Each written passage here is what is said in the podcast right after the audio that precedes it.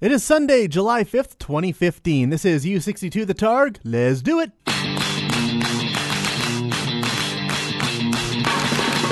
As we say in the radio business, if you put that on the radio, people will listen to it. All right, here it comes. Anyone who isn't dead or from another plane of existence would do well to cover their ears right about now. Why? on a little tiny microchip deep inside some electronics. Broadcasting to the world through the miracle of the internet. Ladies and gentlemen, this is U62 The Targ. Now your host, a man with a lifelong dream of getting paid to do this, Mark Kappas. On this week's show, we're rambling about Star Wars, the Raccoons reboot, and reminiscing about Augustana. It's episode 8.13 Dog Days of Summer. So sit back, relax, grab yourself some warm root beer and a towel that's oh so fluffy. U62 the Targ. You're in for something special. Enjoy the show. Good afternoon, ladies and gentlemen. Mark Kappas here. Welcome to this week's episode of the Targ. And I'm at a loss for words. Really, not much to talk about on this week's episode.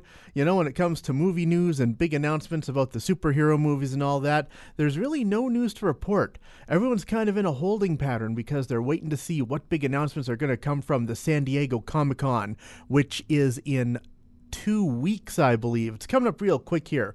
So, yeah, everyone's just kind of waiting to see what's going to happen in San Diego. The big news, of course, Marvel is not doing a panel this year. And who can blame them? You know, last year they announced all of their films until the end of the decade. And they'd only just started filming them, so they probably don't have much to show or much to talk about. Instead, because it's all Disney, they are doing for the first time ever a Star Wars panel at the San Diego Comic Con. So the big question is what's going to be on the Star Wars panel? What kind of new footage are we going to see from The Force Awakens or maybe the spin off film Rogue One? We're going to have to wait a couple weeks to find out. I guess uh, the big news that happened in the Star Wars world is they announced this thing called Shattered Empire. See, when Disney bought Star Wars a few years ago, uh, one of the first things they did uh, was they took all the paperback novels, the comic books, all that expanded universe stuff, and they said, This is no longer canon.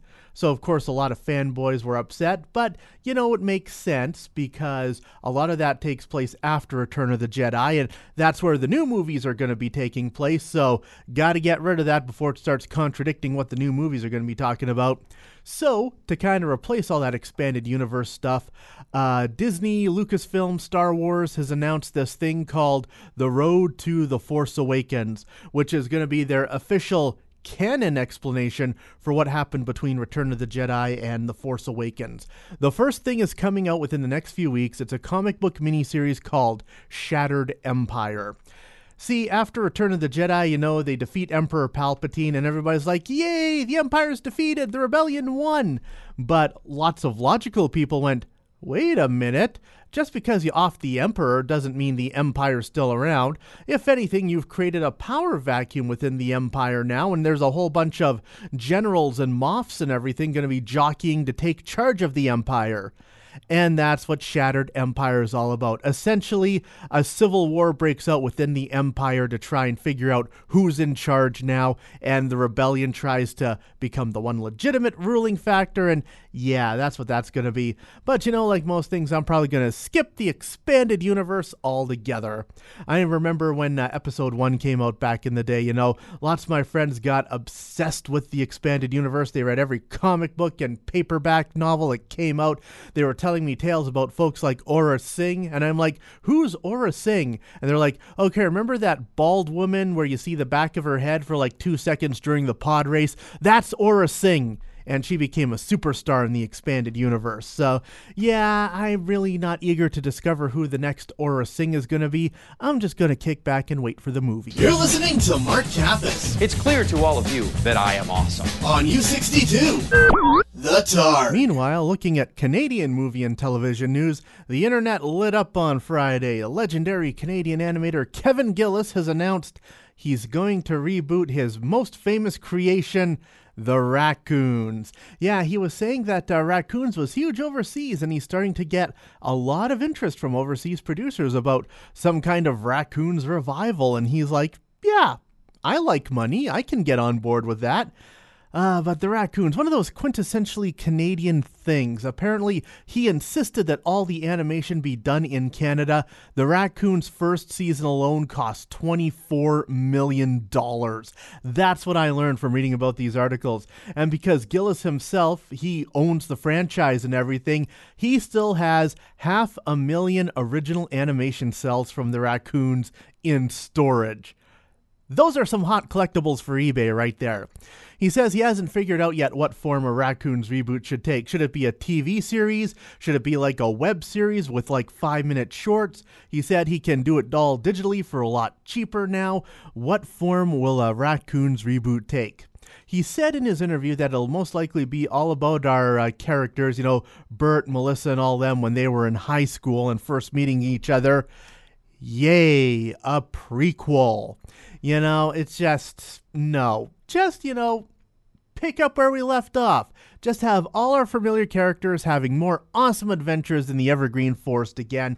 You don't have to do a reboot or do some new spin on it. It was fine just as it was.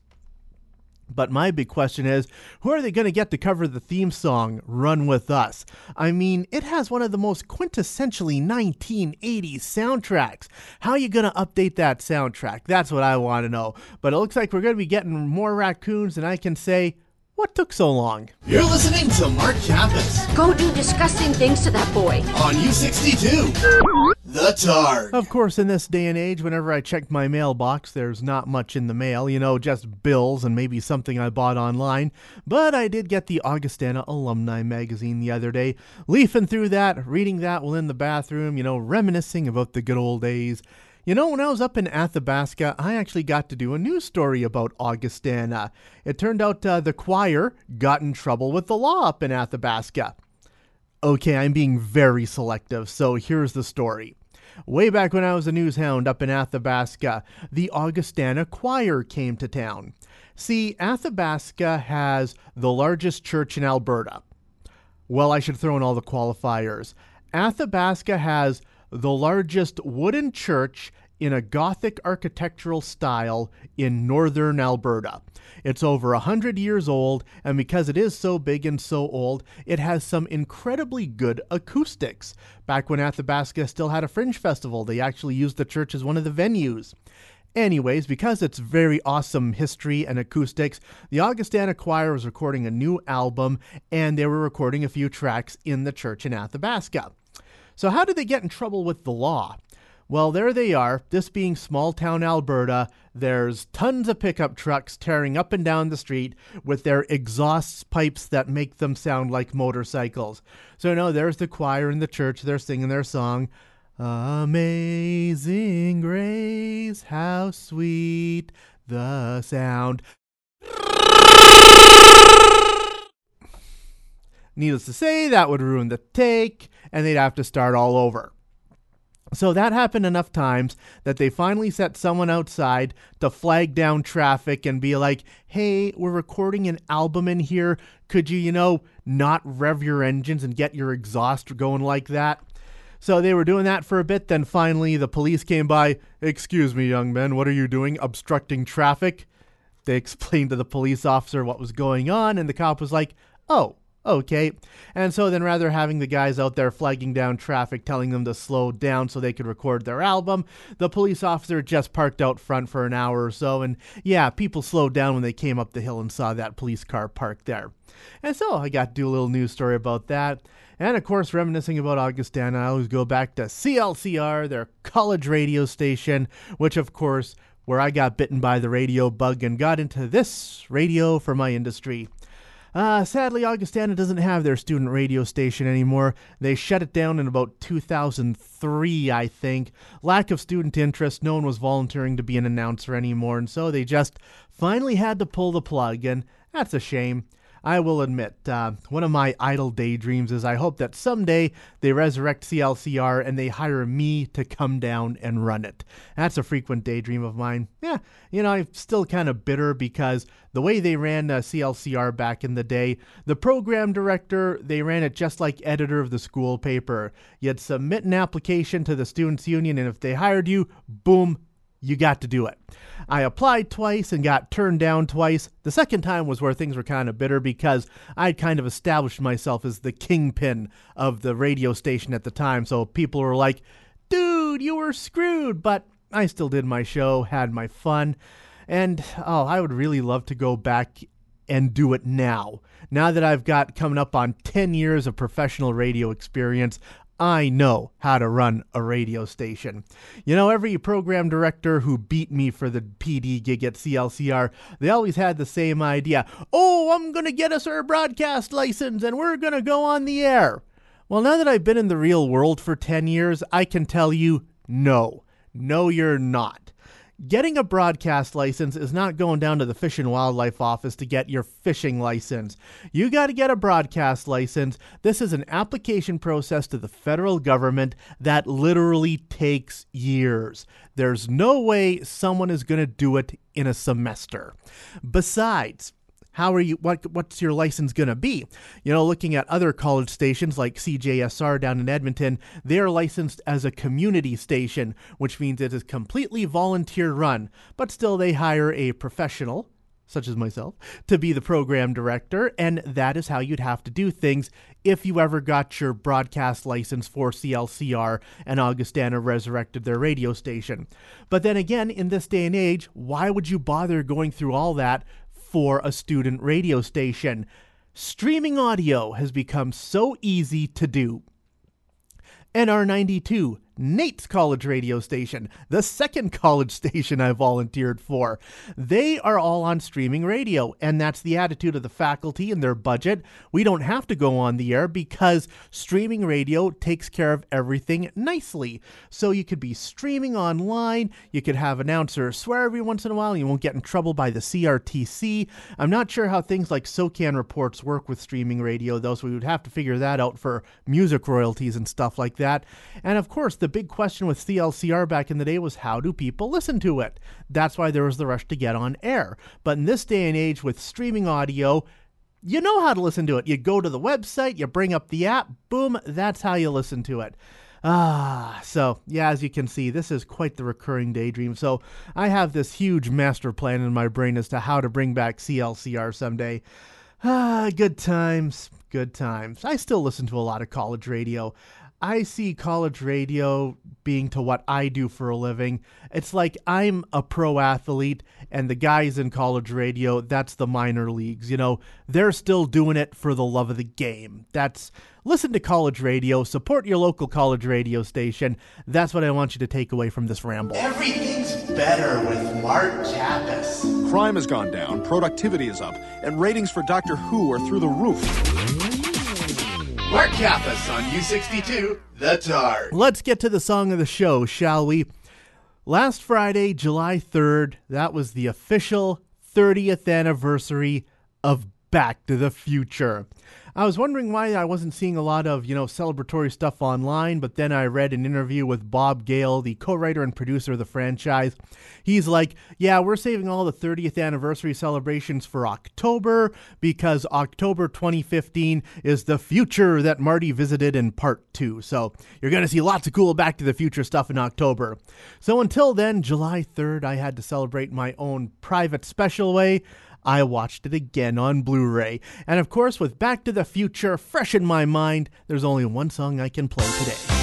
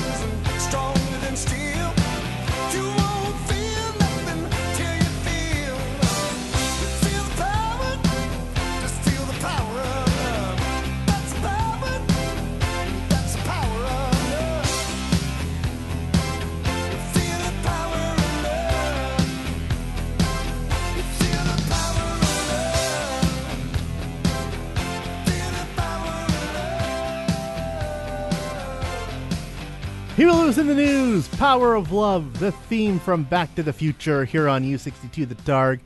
Back to the Future is now 30 years old. I love that movie. I've seen it so many times. It's just, ah, even watching it again last night on Blu ray, I was still laughing because it is still awesome after all these years. Just, uh, watch Back to the Future, guys. It is still such a great movie.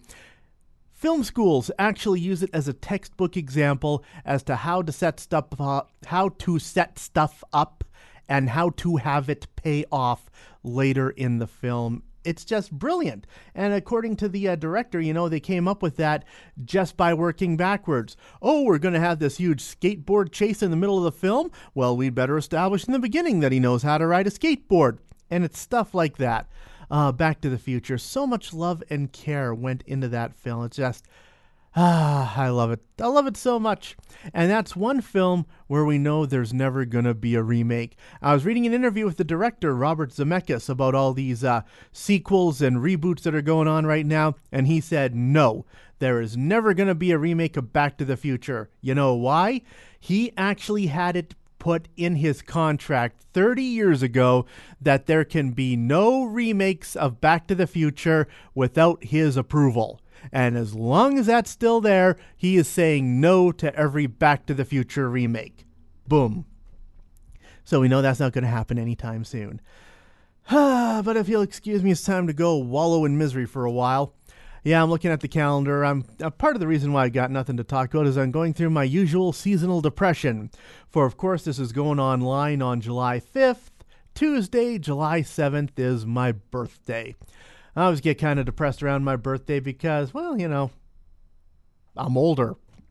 And it's just, I start wondering, you know, why am I alone on my birthday? I start going through that a lot, you know? I gotta be lucky, you know. My parents, they really aren't the kind, you know. They're like, ooh, you gotta get married. You gotta get married. Gotta find someone, settle down. About the only one who kind of gives me that kind of pressure is my aunt, uh, the one who visited from Phoenix that I was telling you about on last week's show. She is the only one who kind of gives me that pressure. And, you know, like I told her on the last visit, you know, dating is really difficult when you don't like socializing in general. I know some of you are saying, well, then why not try online dating? You know, when it comes to online dating, you know, I can't get through filling out the forms and questionnaires. You know, it feels too much like filling out a job application. Then, you know, talking about job application, you start feeling kind of sleazy in your brain. You're like, got any openings I can fill?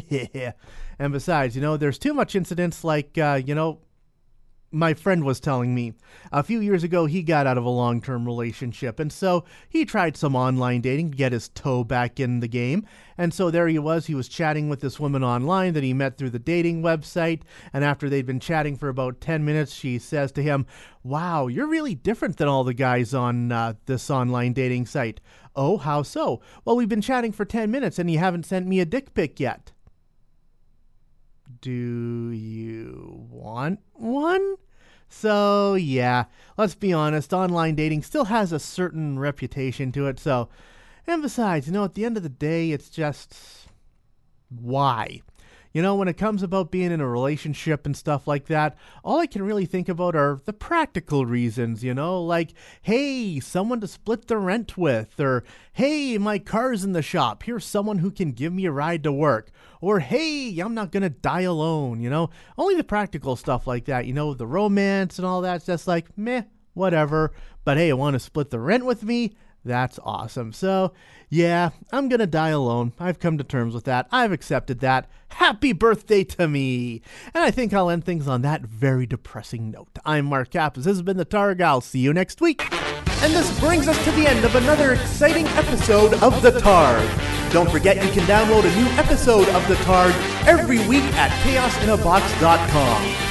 The Targ is written and produced by Mark Kappas under the watchful eye of 42 Star Wars action figures. The Targ is a Chaos in a Box production.